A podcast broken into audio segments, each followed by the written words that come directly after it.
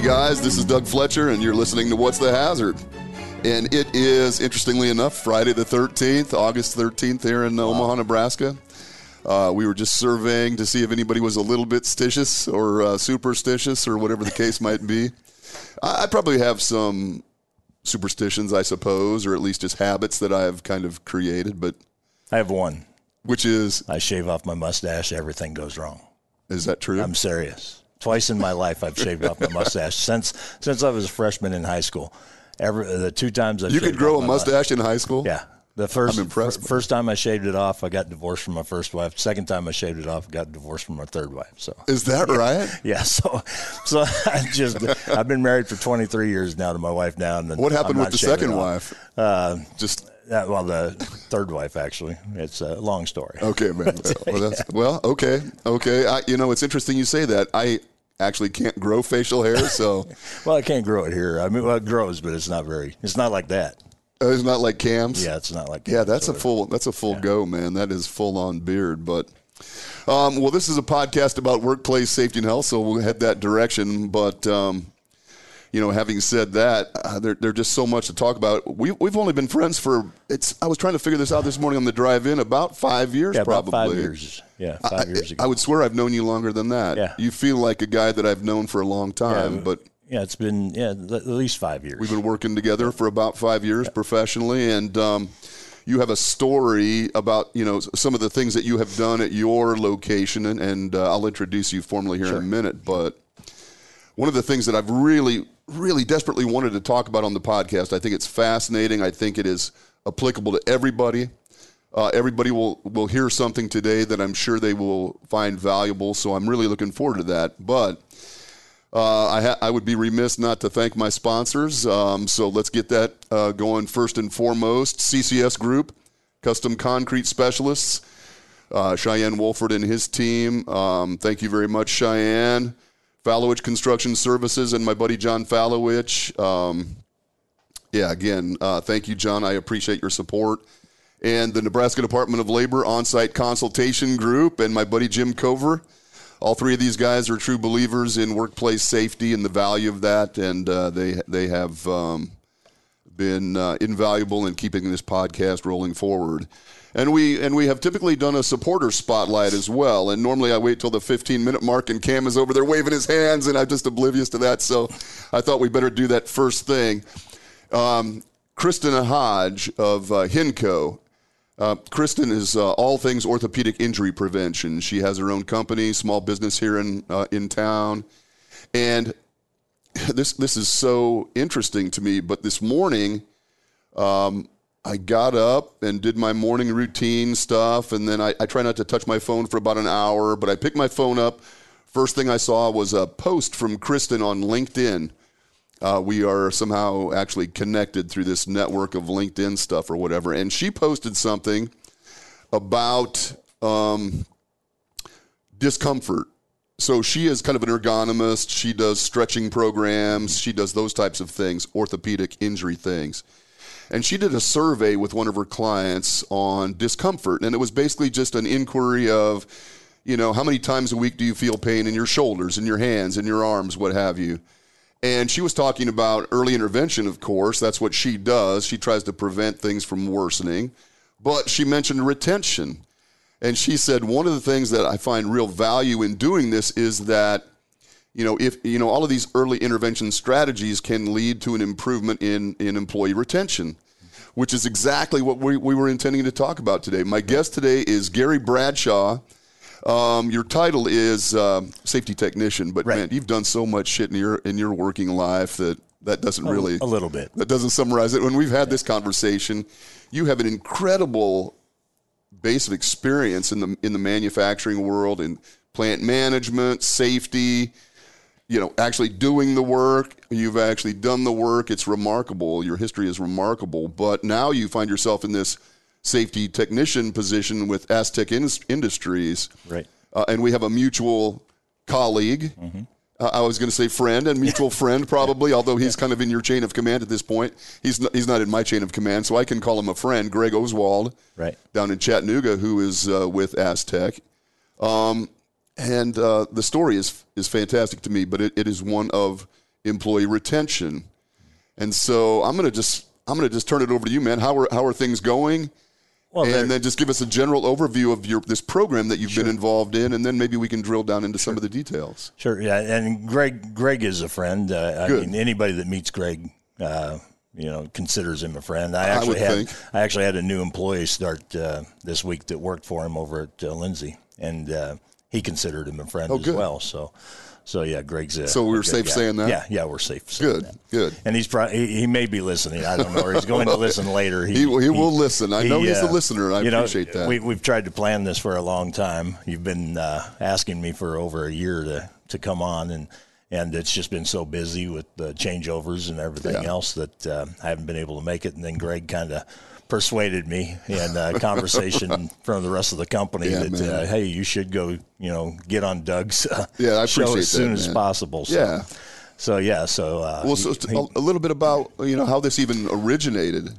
As far as this program, why did you even consider this? Or why did it start? We had, like everybody else, a pretty sizable turnover rate back in 2018. It'd been going on for a number of years. And, we were tasked by the corporation that we worked for then to try and come up with something better, as well as our general manager, Neil Smith, wanted HR and safety to come up with something that would, retain employees once we got them. And through exit interviews and things like that, we found that a lot of employees just didn't feel like they'd been trained well enough during the time they were there. They didn't really feel like they were part of a team. And as I started to tell you earlier, when I write things for the company, I do a safety toolbox talk every day for the company. And we always use the term team members. I don't use the term employee ever. We tend to use the term team member because we really want people to feel like they're a part of our team. And so to increase retention, we put together this program in 2018. It's called our Buddy Program. Where we actually assign a seasoned member of our crew to work for 12 weeks with the new hire, a new team member. And it's not really a mentoring position. It's it deals with safety. Everything that I teach them in class for 2.5 days, all the OSHA stuff that we have to do. Your orientation stuff. Right. All the orientation and our personal safety requirements that we have at the company. Everything that I go over in 2.5 days. None of us can retain that much information from 2.5 days of training. And so for 12 weeks, we actually assign one of our seasoned members is their buddy, and that's what their job is, to go over that safety constantly, go around the plant and show them all the safety. They don't actually show them how to operate a plant or operate a machine or something like that. That's not their job. That's a mentor's job. Not to say that the buddy can't be a mentor, because in most cases we do try to assign a buddy that's in the same department to the new team member, so he can also be a mentor. But they're not necessarily working shoulder to shoulder either.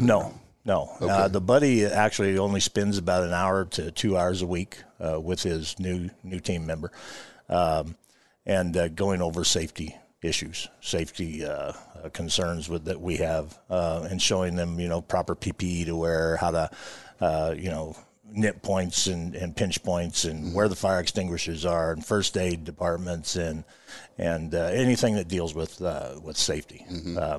But yeah, they don't normally work shoulder to shoulder, unless of course he's also his mentor. And then for a few weeks, they probably will work, shoulder to shoulder.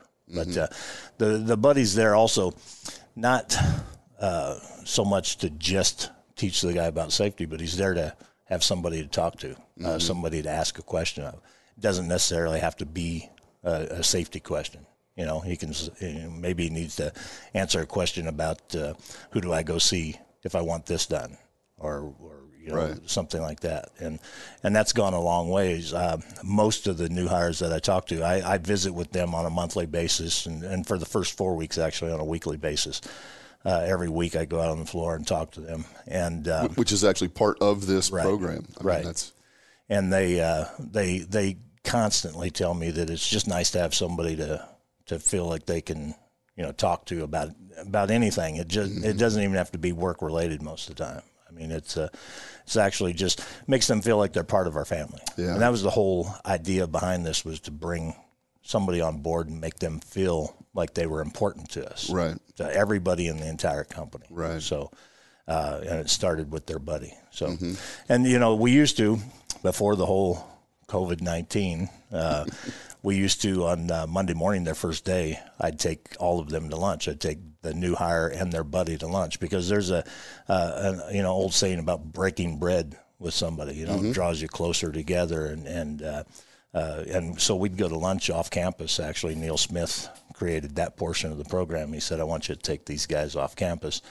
and have lunch with them. And it doesn't necessarily have to be a talk about work. It can be just, you know, getting to know each other. But unfortunately, you know, COVID-19's put a damper on that. Yeah. But there's a number of other aspects that are involved in the buddy system.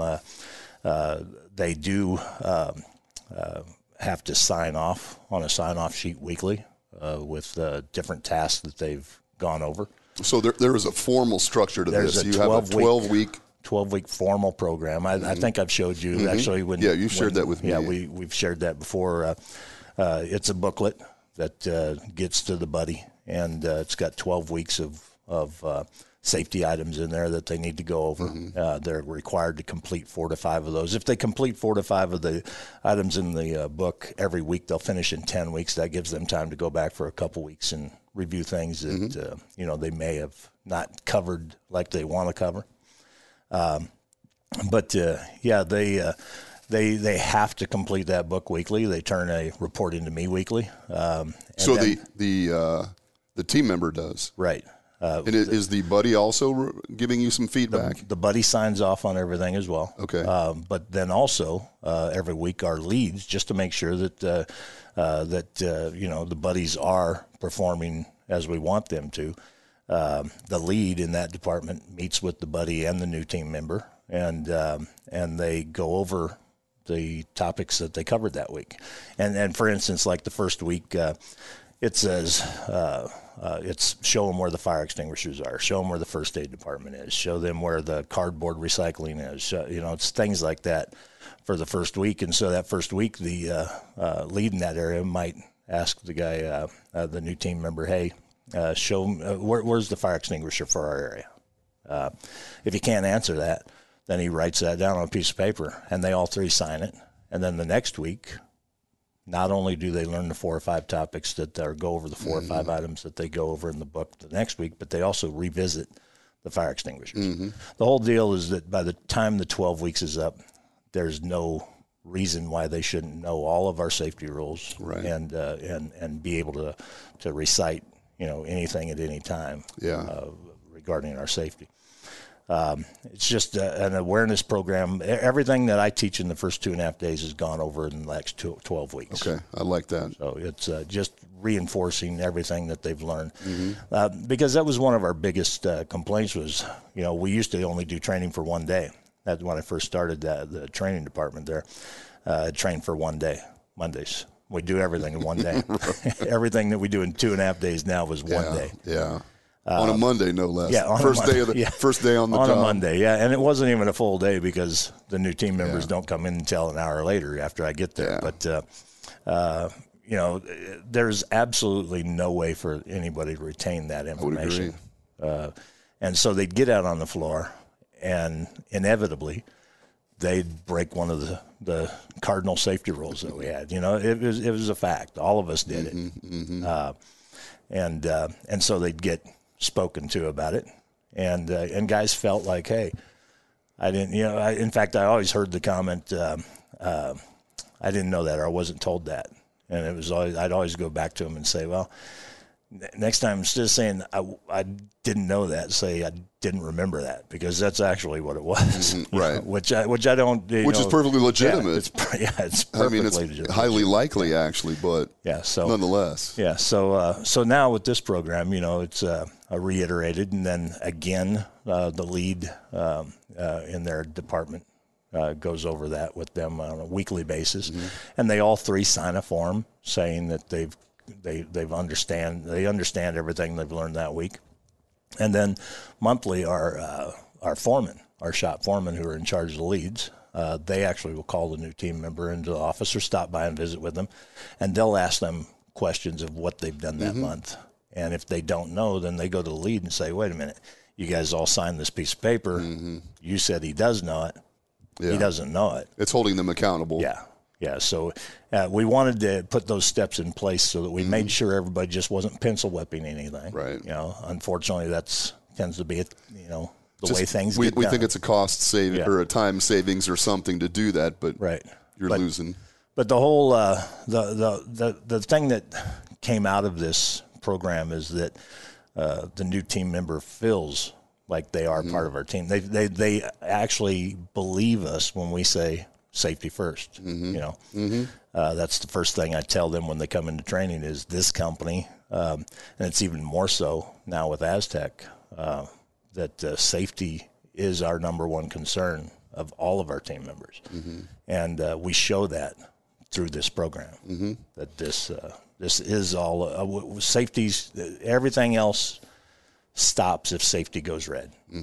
That's yeah, I mean, obviously you intend to get product out the door. That's what keeps the money flowing, keeps the doors open. But if something is putting somebody at risk or there's a hazard that hasn't been, you know, that is something that is going to actually maybe temporarily stop that process. Yeah, and through this program, they feel empowered to even as a guy that's been there one day, they feel empowered to step up and say, hey, this doesn't look right to me. It looks unsafe. Which is kind of a trust issue, that psychological trust. I'm not going to take a beating if I bring something up or if I question something. So over the course of this 12 weeks, they're meeting with this new team member is meeting with you, is meeting with their buddy, is meeting with the lead periodically, is meeting with the foreman. So if nothing else, they've gotten quite a bit of exposure to at least 4 or 5 other team members and in the management chain. And also to add to that, once we get through COVID and the restrictions, we also used to have a monthly, I'd bring all the buddies and all of the new hires into a pizza lunch. Once a month? Once a month and for 3 months and during that 12 weeks. And then our GM, Neil Smith, and our plant manager, Gary Stillman, would come in to the meeting as well, and most of the time our HR manager would come in as well, and we would actually sit and ask, okay, tell us what we're doing wrong, tell us what you don't like about the program, tell us what you do like about the program, and we'd have an hour and a half lunch and discuss those issues, and then I went back to the drawing board and I changed things. In fact, right now I'm actually working the program to where we individualize the training to a specific task. So if you're a fab tech, that 12 weeks of programming or 12 weeks of safety with your buddy is going to be deal only with your task. Okay. Because right now I've got a generic book that covers everybody, but we want to make it more task-oriented. Very cool, yeah. So, and that came from those meetings. You know, they were like, well, you know, some of the things in the book we don't really do. So, you know, why should a painter have to know how to set, you know, or how to correctly shut off oxygen and acetylene bottles? Sure. You know, stuff like that. Sure. So, interesting. That's fantastic, man. So how do you select buddies? Do they volunteer or? Yeah, it's strictly volunteer, but the buddy actually has to fill out an application. And that application has questions on it, like, why do you want to be a buddy? List 3 things that are positive about yourself, that you believe are positive about yourself. And then not only does their foreman and their lead have to sign off on that application, say, yeah, I think they'd make a good buddy, but also the plant manager, Gary Stillman, signs off. And then HR, she interviews them, spends 5-10 minutes with them, and then myself. And all of us have to sign the form saying, yes, this guy would make a good buddy. Wow. We look for attitude. Sure. More so, you've got to be at least 6 months on the job. But attitude is probably the most important feature that we look at. Mm-hmm. Obviously, you don't want somebody who's always upset about the company, you know, right? Bringing in your new guys. Well, yeah, and, I mean, absolutely, you know, onboarding them. So you want those guys that are positive, absolutely, and have positive attitudes when they get there, and that's who we look for. They are monetarily,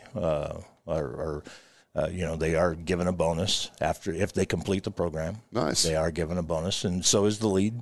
The lead actually receives the bonus as well. So if this employee makes it through the program, or this 12 weeks, this team member, yes, makes it through that 12-week program, and we're extremely strict on that 12 weeks. Mm-hmm. We've actually had guys that had made it to half a day away from being finished. Oh no! And left, and the team members that are volunteered as buddies, they know that. They know that, you know, we can't. You know, and it's. You know, it's hard when you spend 12 weeks with a guy, you know, and then he walks out the door the last day. But luckily it doesn't happen very often. Sure, I'll bet. The program does tend to keep people. Mm-hmm. I can't, you know, and like I said earlier, in today's market, I can't necessarily say that it's, we're going through the same problems as everybody else with their attention. Yeah. I think it does help, though. The feedback that I get from our new hires, our new team members, is always positive, mm-hmm. for the most part. Mm-hmm. You know, we had, when we first started the program, we had an issue where a couple of the guys brought up in our pizza lunch that, you know, their buddy wasn't there that day, and so they went and asked somebody else, and that guy said, "I'm not your buddy." You know? Right. And we kind of thought that might happen in the beginning, and it did, but we put an end to it immediately. As soon as we found out about it, Neil Smith actually had a visit with the entire company and said, look, that's not our culture here. It doesn't matter if you're a guy's buddy or not, if you're getting a bonus or not. We answer everybody's, all new team members' questions, and we never treat a new team member like that. Yeah. And it actually ended immediately. We never heard it again. Yeah. So yeah. Interesting. Yeah. Well, so how long do you need to have somebody, I mean, in your experience, how long does somebody need to be on board before they, you know, and it's obviously going to be different for you guys because you're going to these lengths to integrate them into the community. But if they make it for a couple of weeks, do they typically make it? Or talk a little bit about the work that you do. We didn't really describe what you do. It's fairly we're a manufacturer, labor intensive. Yeah, work. We're a manufacturer of large cement batch plants, and for those that don't know what that is, it's basically what makes the cement for the cement trucks, to put it in layman's terms. But they're not small pieces of equipment. They're pretty large. I mean, everyone's seen one and may not even realize it. Yeah. In fact, out off 144th and Dodge out there in that new area they're developing out there, one of our customers has one set up there. You can drive down 144th and see it. I went out there and did some noise monitoring out there a year or so ago, man. Yeah, it's beautiful. And it's sitting out there, and I actually built augers on that plant. So it's really fantastic. I started off in the company as a fab tech and in-plant assembly, they call it, and I moved through different areas and became the safety committee lead out there, and then moved into training. And I've got a lot of experience training, as you know. I taught school for 7 years, and I've been welding since 1974. So. Well, I'd love to learn something about welding, man. I mean, you would be a good teacher, I'll bet. Well, we're actually we do Pulse MIG out there. That's our primary welding source. We were one of the first companies in the state of Nebraska to go to Pulse MIG. It's less smoke, less emissions, less spatter, less cleanup. It's really, you know, even with, you with IH, you did most of our IH. Yeah, I've done a lot of the sampling out there, and you know that because of the... It's very clean. Because of the pulse... That's because of the pulse welding. When you're doing regular MIG, it's a lot more smoke, a lot more... things being given off by the weld itself. So. And a lot of changes since you were out there last. Have there been? Yeah, a lot of changes. It's, good. It's not very much dirt out there anymore. It's almost all paved. We're putting in a large crane outside overhead crane to load trucks. Oh, yeah, very good. And because these are big stations, man. These are big products. Very big. Yeah. These are not what we would call widgets. No. No. Although we do have a small parts department, although I always tell everybody, you know, small parts department's not necessarily small parts. It's, right. It's not what you would think a small part would be. Right. For us, it's a pretty small part. But not nuts and bolts or... No. Yeah, man, they are. Some of them are enormous, and they're all over the world. I mean, you guys sell these things all over the world. Yep. All over the world. It's really cool. Yeah, it's really, and we're considered to be the number one cement batch plant manufacturer in the world. Actually, that's a great title that we've had. Mm-hmm. We've got competitors out there, but we tend to build a super high quality product. And so this is in Blair. So it's Blair Aztec now. Yes, it's Blair Aztec or Aztec Blair. But the product will still be known as CON-E-CO. CON-E-CO, right? Okay. Right. And then we have our second plant over in Iowa. That's our sister company that we use, Amanco, over there. Oh yeah, yeah. We've CON-E-CO's owned them since 1994, and we've got a small facility over there, about 80 miles from Blair, halfway between here and Des Moines, that manufactures goods for us as well, silos and stuff like that. So yeah, so the program again, this the buddy program, I was really taken by when we first started talking about this, because everybody struggles with retention, right? And probably for the same reasons, truthfully. Yeah. You know, I mean, I kind of equate this to, you know, when you go to a new church and you walk in there and you know, nobody comes up to you, nobody approaches you, nobody says hello, and you just feel isolated, and you probably don't go back. Yeah. You know, and it's very much like that, and which is why I probably don't go to church today. Maybe I shouldn't admit to that necessarily, you know. But I've had that experience, and I think everyone has probably to some degree. Yeah. And you go into a workplace where there's big, scary stuff going on, and you feel, you know, that isolation or whatever that is. Yeah, well, it's no surprise to me that people don't come back. Yeah, and you know, when I started there, it was kind of like you went through training, and then you were on the floor, and here's a blueprint. Go build it.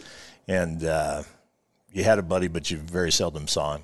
Yeah, you know, we didn't have a formal buddy system set up at that time. Right. It can be intimidating to walk out there and just be given a job to do and not really know what you're doing or where to even go look for what you need to do. That's the interesting part. Yeah, and so that's what the buddy does. The buddy's there to help you find your way, and it has made a huge difference. I feel as a safety manager out there, technician out there, I feel it's made a huge difference.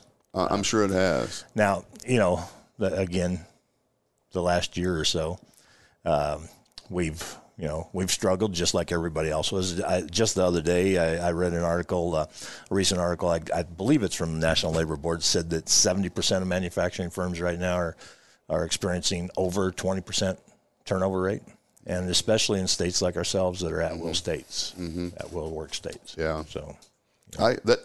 Every client that I work with struggles to find not only help but good help, certainly.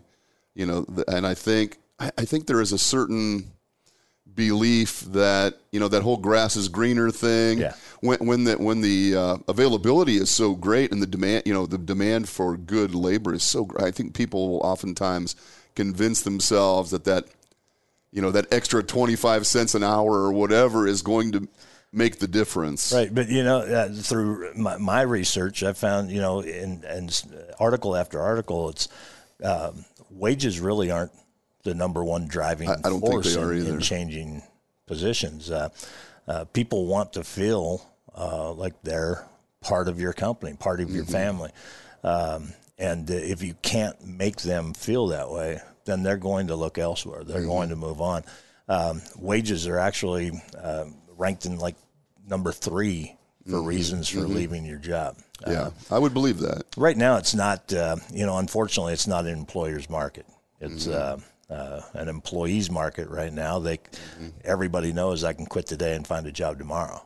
Well, yeah, but they can be an employee over there, but they can be a team member And that's what we strive. And I think that's what we strive to enforce. And, yeah, I personally think that makes a huge difference.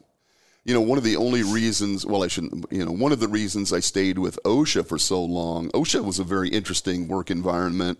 It was a challenging work environment, but you develop such a strong camaraderie with your coworkers. Mm-hmm. Maybe it's the misery loves company phenomenon or whatever that is, but you were very tight with these guys, and that got you through a lot of the, and they were very, we didn't have necessarily formal buddies, but you were always training with a senior compliance person. Right. And then you developed a relationship with them, obviously. You became close to them. You could ask them questions. They would, you know, give you feedback on how you were doing. And that was really important. Yeah, yeah. You know, it's a very similar thing probably. Yeah, I believe that 100%. That I tell people all the time, you know, I've you know my history. I've moved around to a lot of. I've lived in 13 different states, and I've worked for 36 different companies in my life. And you're a grown man. You're not, by the way. Yes. I mean, which is not a judgment, but no. And you know, but I was always searching for that company that I felt good about, and I took a huge cut in pay to go to CON-E-CO when I left Hormel. I was a maintenance technician out there, and I went to CON-E-CO a number of years ago. I tell people all the time, the biggest reason that I stay at CON-E-CO is because of the guys that I work with and the way the company treats me. Mm-hmm. They treat me like I'm important, all the way from the top to the bottom. I mean, nobody makes you feel like you're less important than them, and that comes from our general manager all the way down. They're just a bunch of great guys. And now even with Aztec, the upper management there, same thing. They treat us like they let us know that we're important. And I think that's more important than anything, is just how you feel, whether or not you're appreciated and whether or not, and it doesn't necessarily have to be monetary. Yeah, you know, I would agree. It's a pat on the back saying, hey, you guys are doing a great job. That goes a long ways. Or someone even taking the time to ask, you know, how you're doing. As you said, when Neil and Gary, you know, come to those meetings and spend some time with the new team members. You know, I've told this story repeatedly, but when I was working for the Department of Defense, I was providing some service to one of our clients. And the executive for that group was, I think, like the highest-ranking federal employee in the state of Ohio. Right.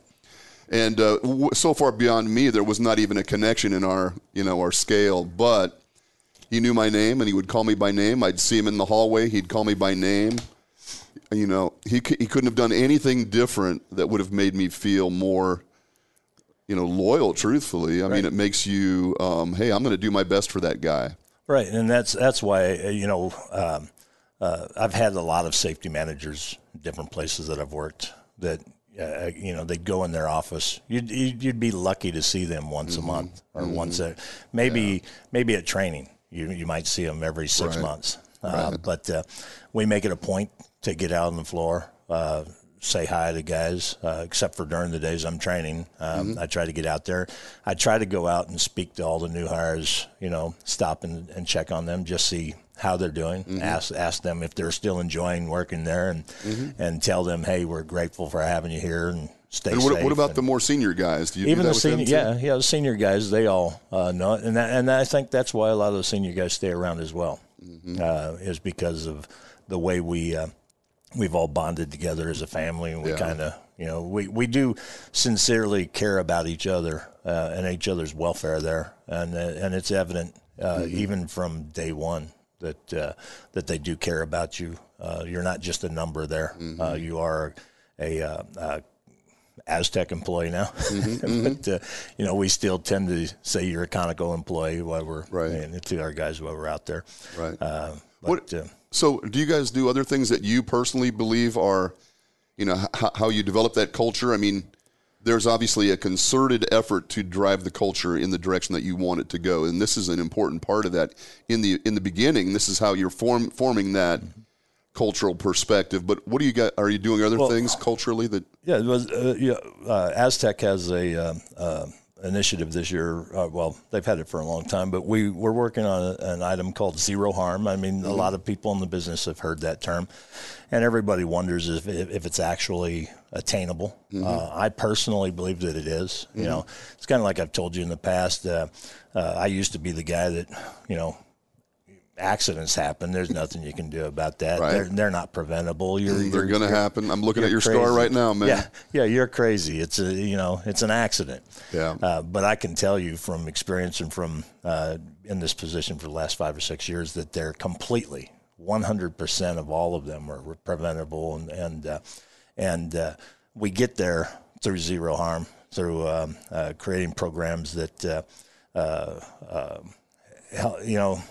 It's you got to have a very strong safety has to be your number one goal, and safety is at our company. I've heard it everywhere I've ever gone. You know, you go into the first day, safety's number one, and then the next day you're out there working on the a plant or something, and they're there. So come on, we need this done right now, right now. As I tell the guys here at our facility, your leads are going to come up and say, hey, you know, we need that as soon as we can get it done. That's their job. Their job's to drive you and keep moving product. Keep you working, but at no time at the expense of your safety. And that's our initiative, is to get zero harm. We don't want anybody hurt, and I'm happy to say that we've gone 400 and I believe 80 some days now without a lost time. Oh, that's incident. Fantastic! And we. Just recently had our first recordable for the year, so we're at we're very low with recordables. Good. That's driven through Aztec's zero harm programs, and yeah. So how do you get the leads on board? You know, because they have pressure from every direction, right? Everybody was, in my opinion, it's like anywhere else. New things get a lot of pushback. You know, you never want to change. Nobody ever wants to change. Right. And of course, I heard, well, when am I supposed to get my production done? How do I get these guys to get their jobs done? We've got all these things we got to do. Some of the things that we're doing for towards zero harm is like QJSAs, quick job safety analysis. They're required to be done every Monday by every employee. And if they change their work environment, if they go from one department to another department, they have to do another one. And it literally takes 5 minutes. But when we first put that out and said, look, every Monday you got to do this, every lead in the entire company was like, when am I supposed to get my production done? That's good. Now we got guys that are going to take forever to do it. That's right. It's a 5 minute thing. You just cut 5 minutes out of my week, but. Yeah, it's a 5 minute thing. End of the world. And the good that it's done is way outweighs that 5 minutes. Are they they analyzing the work they're going to do that week? Yeah, analyzing their work area, what hazards they're going to face that week, what hazard or for that day. Sometimes guys move jobs, a couple times a day. They might have to do a couple a day, but it's just analyzing the hazards that they might face. And even though they don't really sometimes feel like it does, because as they're filling them out, they're mumbling. They're like, yeah, what good is this going to do? Right. But in reality, it's kind of like I tell people all the time, you see a safety sign, you read it. You might not think anything about it, but it actually puts something in your mind. I think it makes you start thinking about safety. And that QJSA every day makes them think about safety. That's why we do the safety toolbox talk every morning. That's why we stretch. That's why we spend our first 15 minutes of every day doing something that's safety related. We also, Neil Smith, our GM, he implemented a program called a safety pause that we do after every break. The teams get together in their around their KPI boards, and every employee is also required to do 2 work observations a week. Fill out those, and a work observation can be safe or unsafe. It's just we saw this team member, wearing all the proper PPE and listening to directions, and that's a good safe one. So this safety pause is just a quick get together right after they come off break. Right after they come off break, they spend 5 minutes and they go over one or two of those work observations. That and this is just get them back focused again, man. Yeah. You, who knows where your head goes when you're on break? Right. And what I know it does is subconsciously it puts them back in that safety mode. I mean, you know, I don't have any hard evidence that the work observations, QJSA, the buddy program is what's driven our numbers, our safety numbers, you know, our DART rates down. But it definitely, they've gone down for some reason. And those are basically really the biggest changes that we made. And we finally, after the leads, as going back to what you just asked, after the leads realized that guys are being safer, they've all bought into this program now, and all the way up to the foreman. Our management team has been really good. They've done an excellent job at buying into this program and enforcing this program. So it didn't come without any pushback. Oh, absolutely, man. And I think that's always, you touched on something, you know, when you're asking these leads to do more, do one more task, fill out one more document or something, you always get that pushback. And if you're asking them to do a bunch of crap, you probably deserve the pushback. Hell, I got pushback. Of course. I mean, I get something from, you know, corporate safety related, and I'm like, come on, man. How many documents can I fill out? Yeah. But I've talked about this with other folks in the past. You know, that mindset is so critical. I mean, we can walk through our plant and we can identify unsafe conditions, fix those things. They recur because maybe we haven't addressed the underlying mindset, but everything that you're doing is intended to refocus your mindset. And even if it is subconscious, you just get them back, you know, to the extent that you are able to refocus on working safely. And I think that you're going to reap the benefits of that, obviously. Oh, yeah. We've seen it already, and just the you know, Aztec purchased our company back in July 20th of last year, and we've seen the benefits of the different programs that they've implemented. And again, when they first brought them to our attention, and I mean, even myself, I was a skeptic about some of them. I was like, really? I mean, in fact, every time they rolled one out, I was like, oh man, I'm going to hear this from the guys are going to love this. Yeah, they're not going to enjoy me tomorrow, you know. Right. But yeah, you know, we've gone ahead and done what we've been asked, and we've seen some benefit from it, some great benefit, I think. I mean, but as you mentioned, Aztec has walked the talk, as you said. I mean, if the managers are just shoving stuff down your throat for the sake of doing those things, you know that. Yeah. But if they're really behind it, you know that they are. Well, and you know, even all the way up to the CEO of the company, Barry Ruffalo, he starts every single meeting. Neil Smith, our GM, starts every one of his meetings. There's always a safety issue that starts every single meeting that our company has. Yeah. So they've proven that, hey, you know, we really do want these programs to work and keep people safe. And obviously they are the ones who are knowledgeable of the effect that's having. If you're not having lost time injuries, there is an impact on the bottom line, obviously. Right. And so they see that. Yeah. And so, you know, and the fewer lost time injuries, fewer injuries that you have, and when you can show that to a new team member that comes on board, that look, we do walk the walk, you know, and that goes a long ways to wanting to work someplace. If an individual feels safe, feels like, I mean, and you've seen our facility and you've seen what we build, you know, there's a lot of hazards. There could be. There could be bad outcomes. Yes. You're working with a lot of big, heavy materials, heavy but when they know that we take every precaution possibly for their safety, that goes a long ways to retaining people as well. I think that makes a huge difference. I think safety is huge in retention. I would agree. More so than money. I really do believe that money's not the driving force behind retention.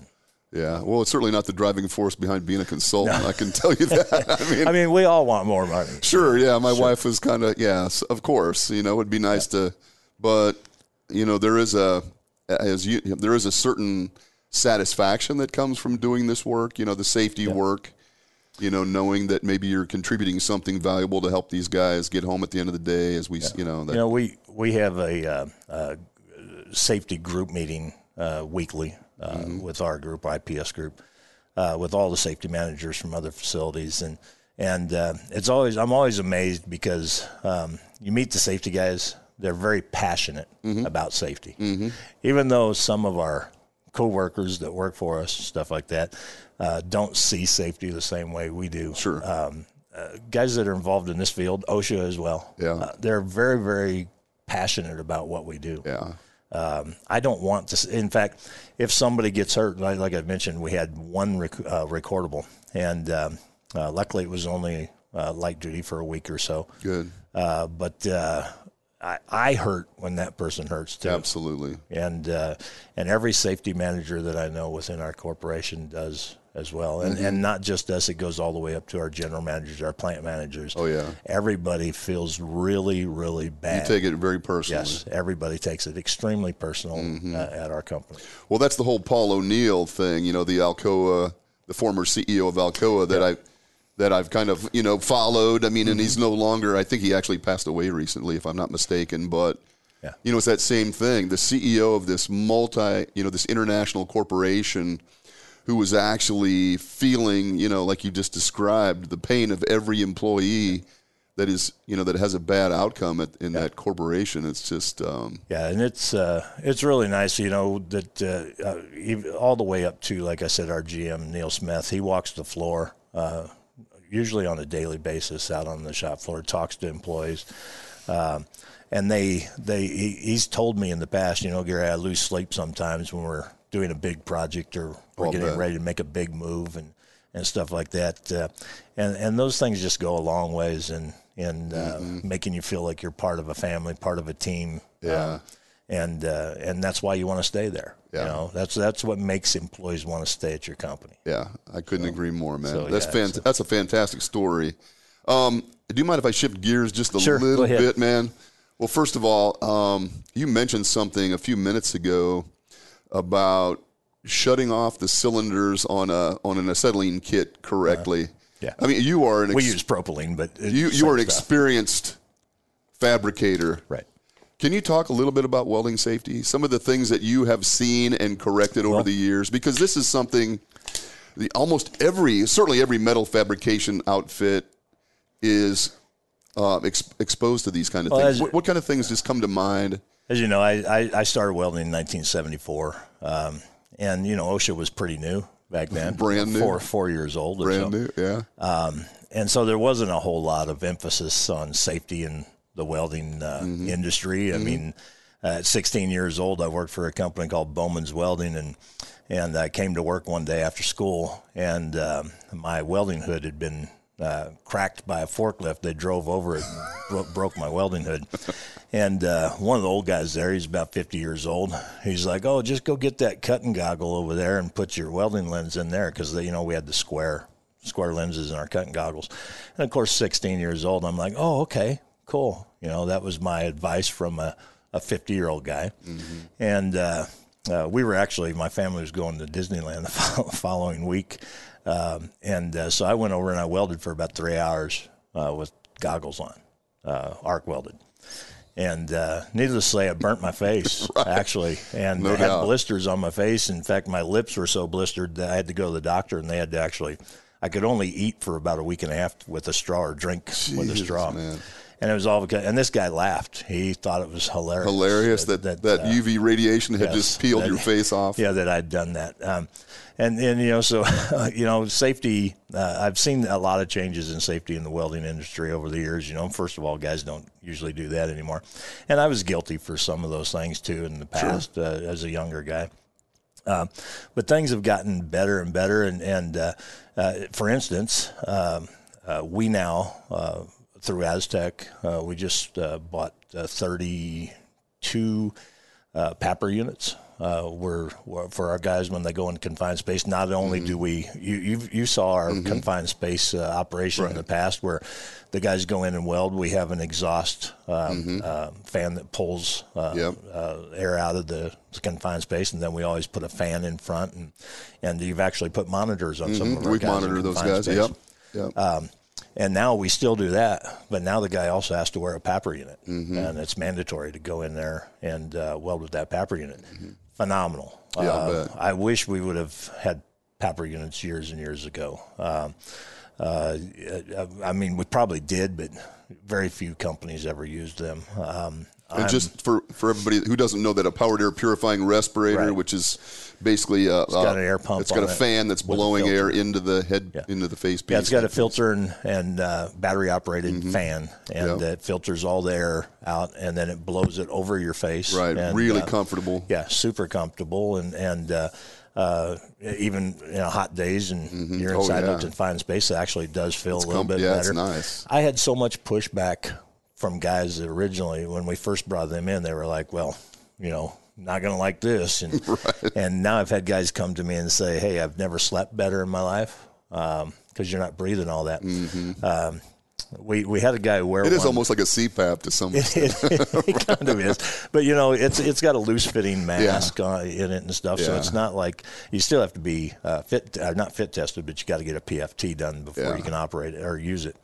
But it's done a lot for safety in welding. And one of the things that really shocked us is, we've always thought, wow, we have a great confined space program with these extractors, and we make them put an extractor on their gun, their MIG gun as well, and they've got fans blowing in fresh air and stuff like that. And we thought we were just doing a fantastic job all these years. And we had a guy use the PAPR unit for the first time in a silo. And after 10 days of welding in the silo, he had to change out the filter and in the air unit. And they took it up to Neil Smith, our general manager, and he was just we were all sickened by what we saw in that filter. It's just and we thought, all these years we've been doing a great thing. And just the stuff that it still filtered out was amazing to us. Yeah, it is. That filter was just, it's disgusting to even look at. Yeah. So it's things like that that have gone a long way in the welding industry to help. There's also, you don't even have to go to the air-supplied respirators as well. You can get regular face respirators that'll eliminate 99.9% of those toxins. We've all become pretty familiar with those. Yeah.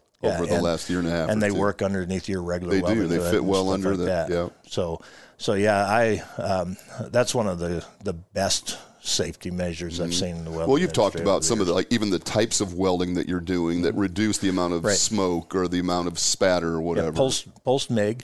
That's what it was designed to do, and it's basically a cross between spray welding and regular MIG welding. But it eliminates, if you set your machine the way it's supposed to be set, it eliminates a lot of smoke, a lot of spit, very, very little cleanup. In fact, it eliminates smoke almost completely. If there is smoke, impressed by it. Yeah, we've always had low levels. From, if it is smoke, it comes from, what you're welding on may have some contaminants, maybe treatment or something on there. Yeah, so, yeah, exactly. But yeah, it's a very good product.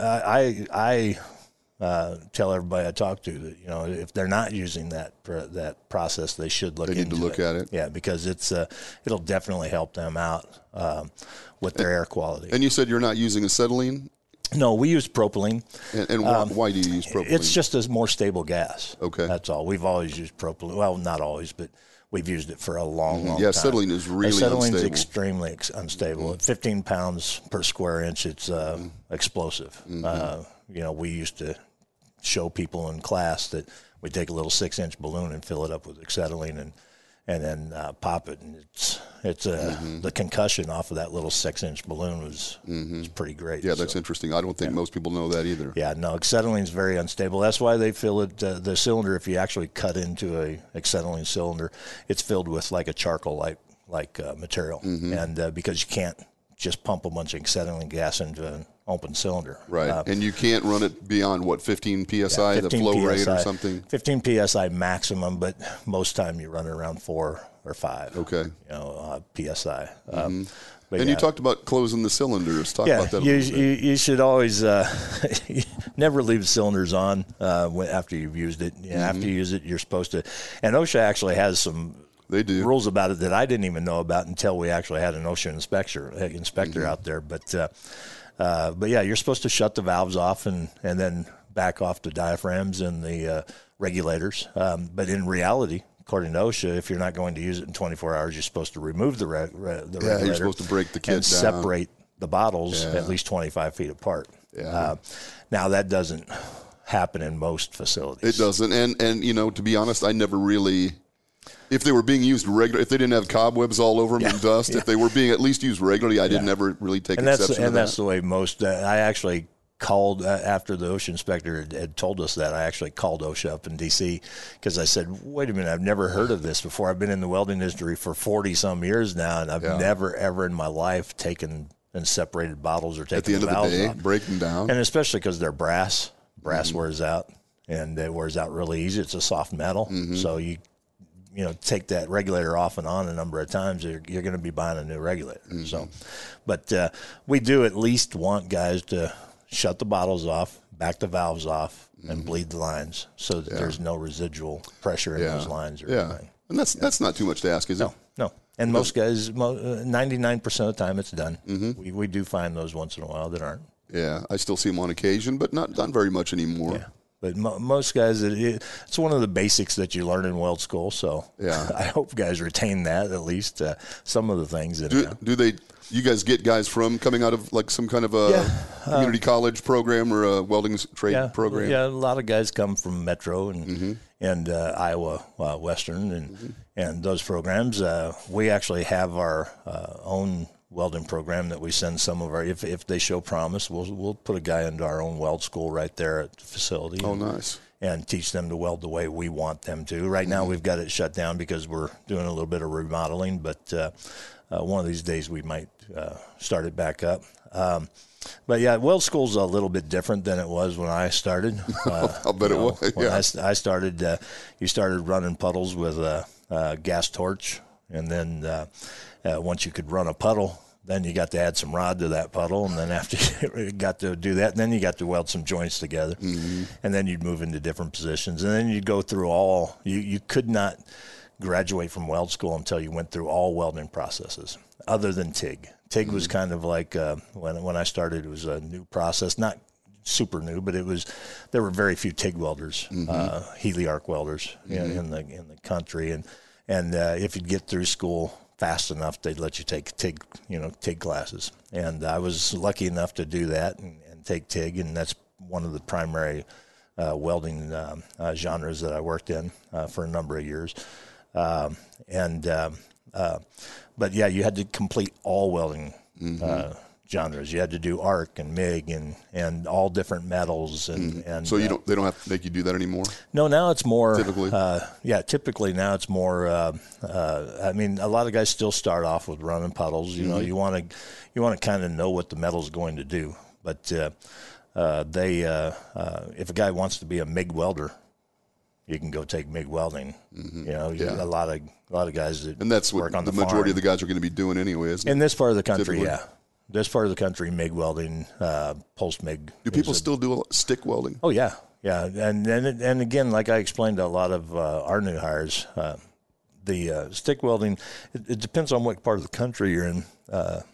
There's processes that are more predominant in some other parts of the country than others. Like you go to the West Coast, you go down to Texas, there's a lot of TIG welding and still a lot of stick and a lot of flux core.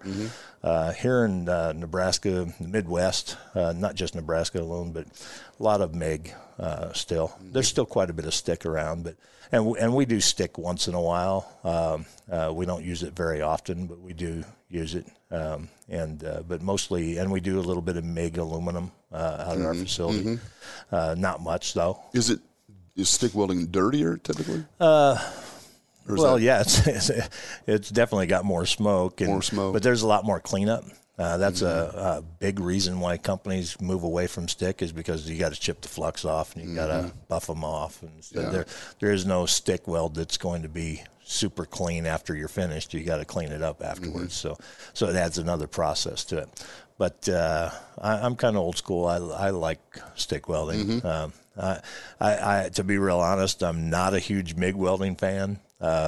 I do have a MIG welder at home, but I'm not it's not my favorite type of welding to do. I prefer TIG welding, but and then I'm, like I said, I'm old school. I like stick welding. Yeah. But, we just don't do much of it.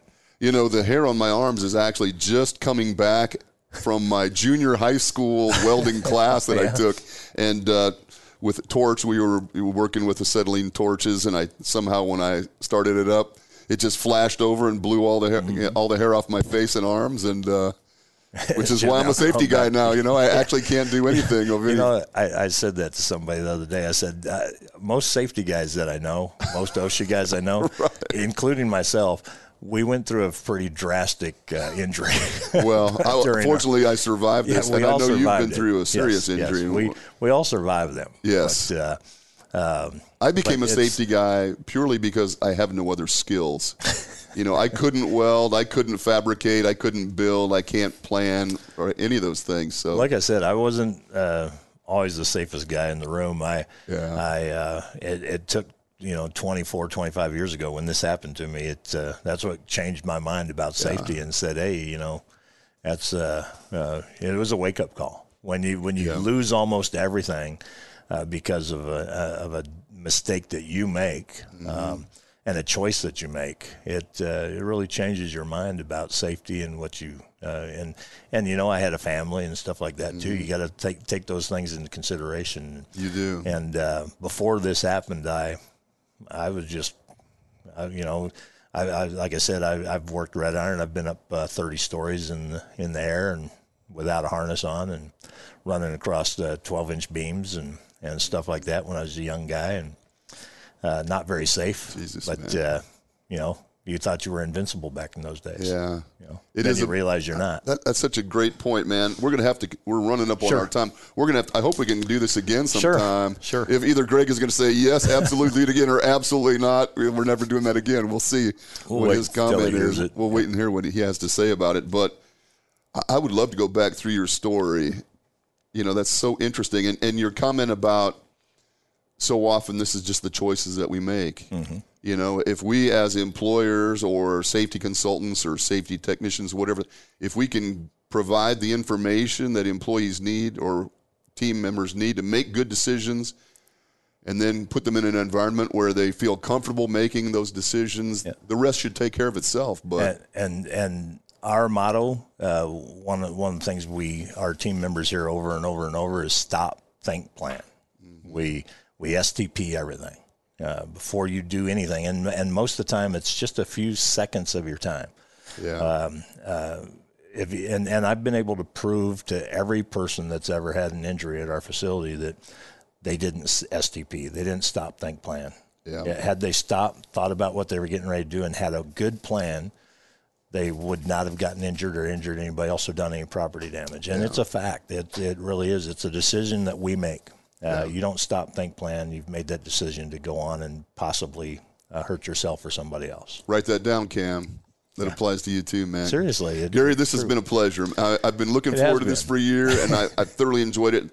This is such important information. I think everyone is struggling with retention issues, and what you've described is just a really approach to driving a culture. People ask all the time, how do I improve my culture? Well, man, you guys have found at least one way that you can – Well, you definitely help drive that culture. Definitely have to be creative now, and in today's market especially. Yeah. Like I said, we know it's not an employer's market right now. The employees can and being in a right to or will to work state, you know, employees can jump ship quickly. You know, after one day they can get an offer somewhere else and jump ship. Yeah. So it's really hard for all of us, but I just feel that. You got to make a guy feel like he's part of your family, and we're a large company, but you know, we have a small company feel when you come to work for us. We're we want you to be part of our team, part of our family. We all take each other safety. You know, everybody from the top management down has to look out for not only their own safety, but everybody's safety. Yeah. Every team member has to watch for each other. I think that's it, man. Yeah. And that's the environment that I think most of us want to work in. All of us want to work in. I do. Absolutely. Me too. So, all right. Thanks, Gary. Thanks, man. Have a good weekend, buddy. Yeah, I appreciate you too, buddy. Thanks, everybody, for listening. And I got to get to work. Yeah, we got to get to work. Yeah, you got to get back to work. I've got stuff to do. Thanks, Cam. Thanks. Have a good weekend. Later.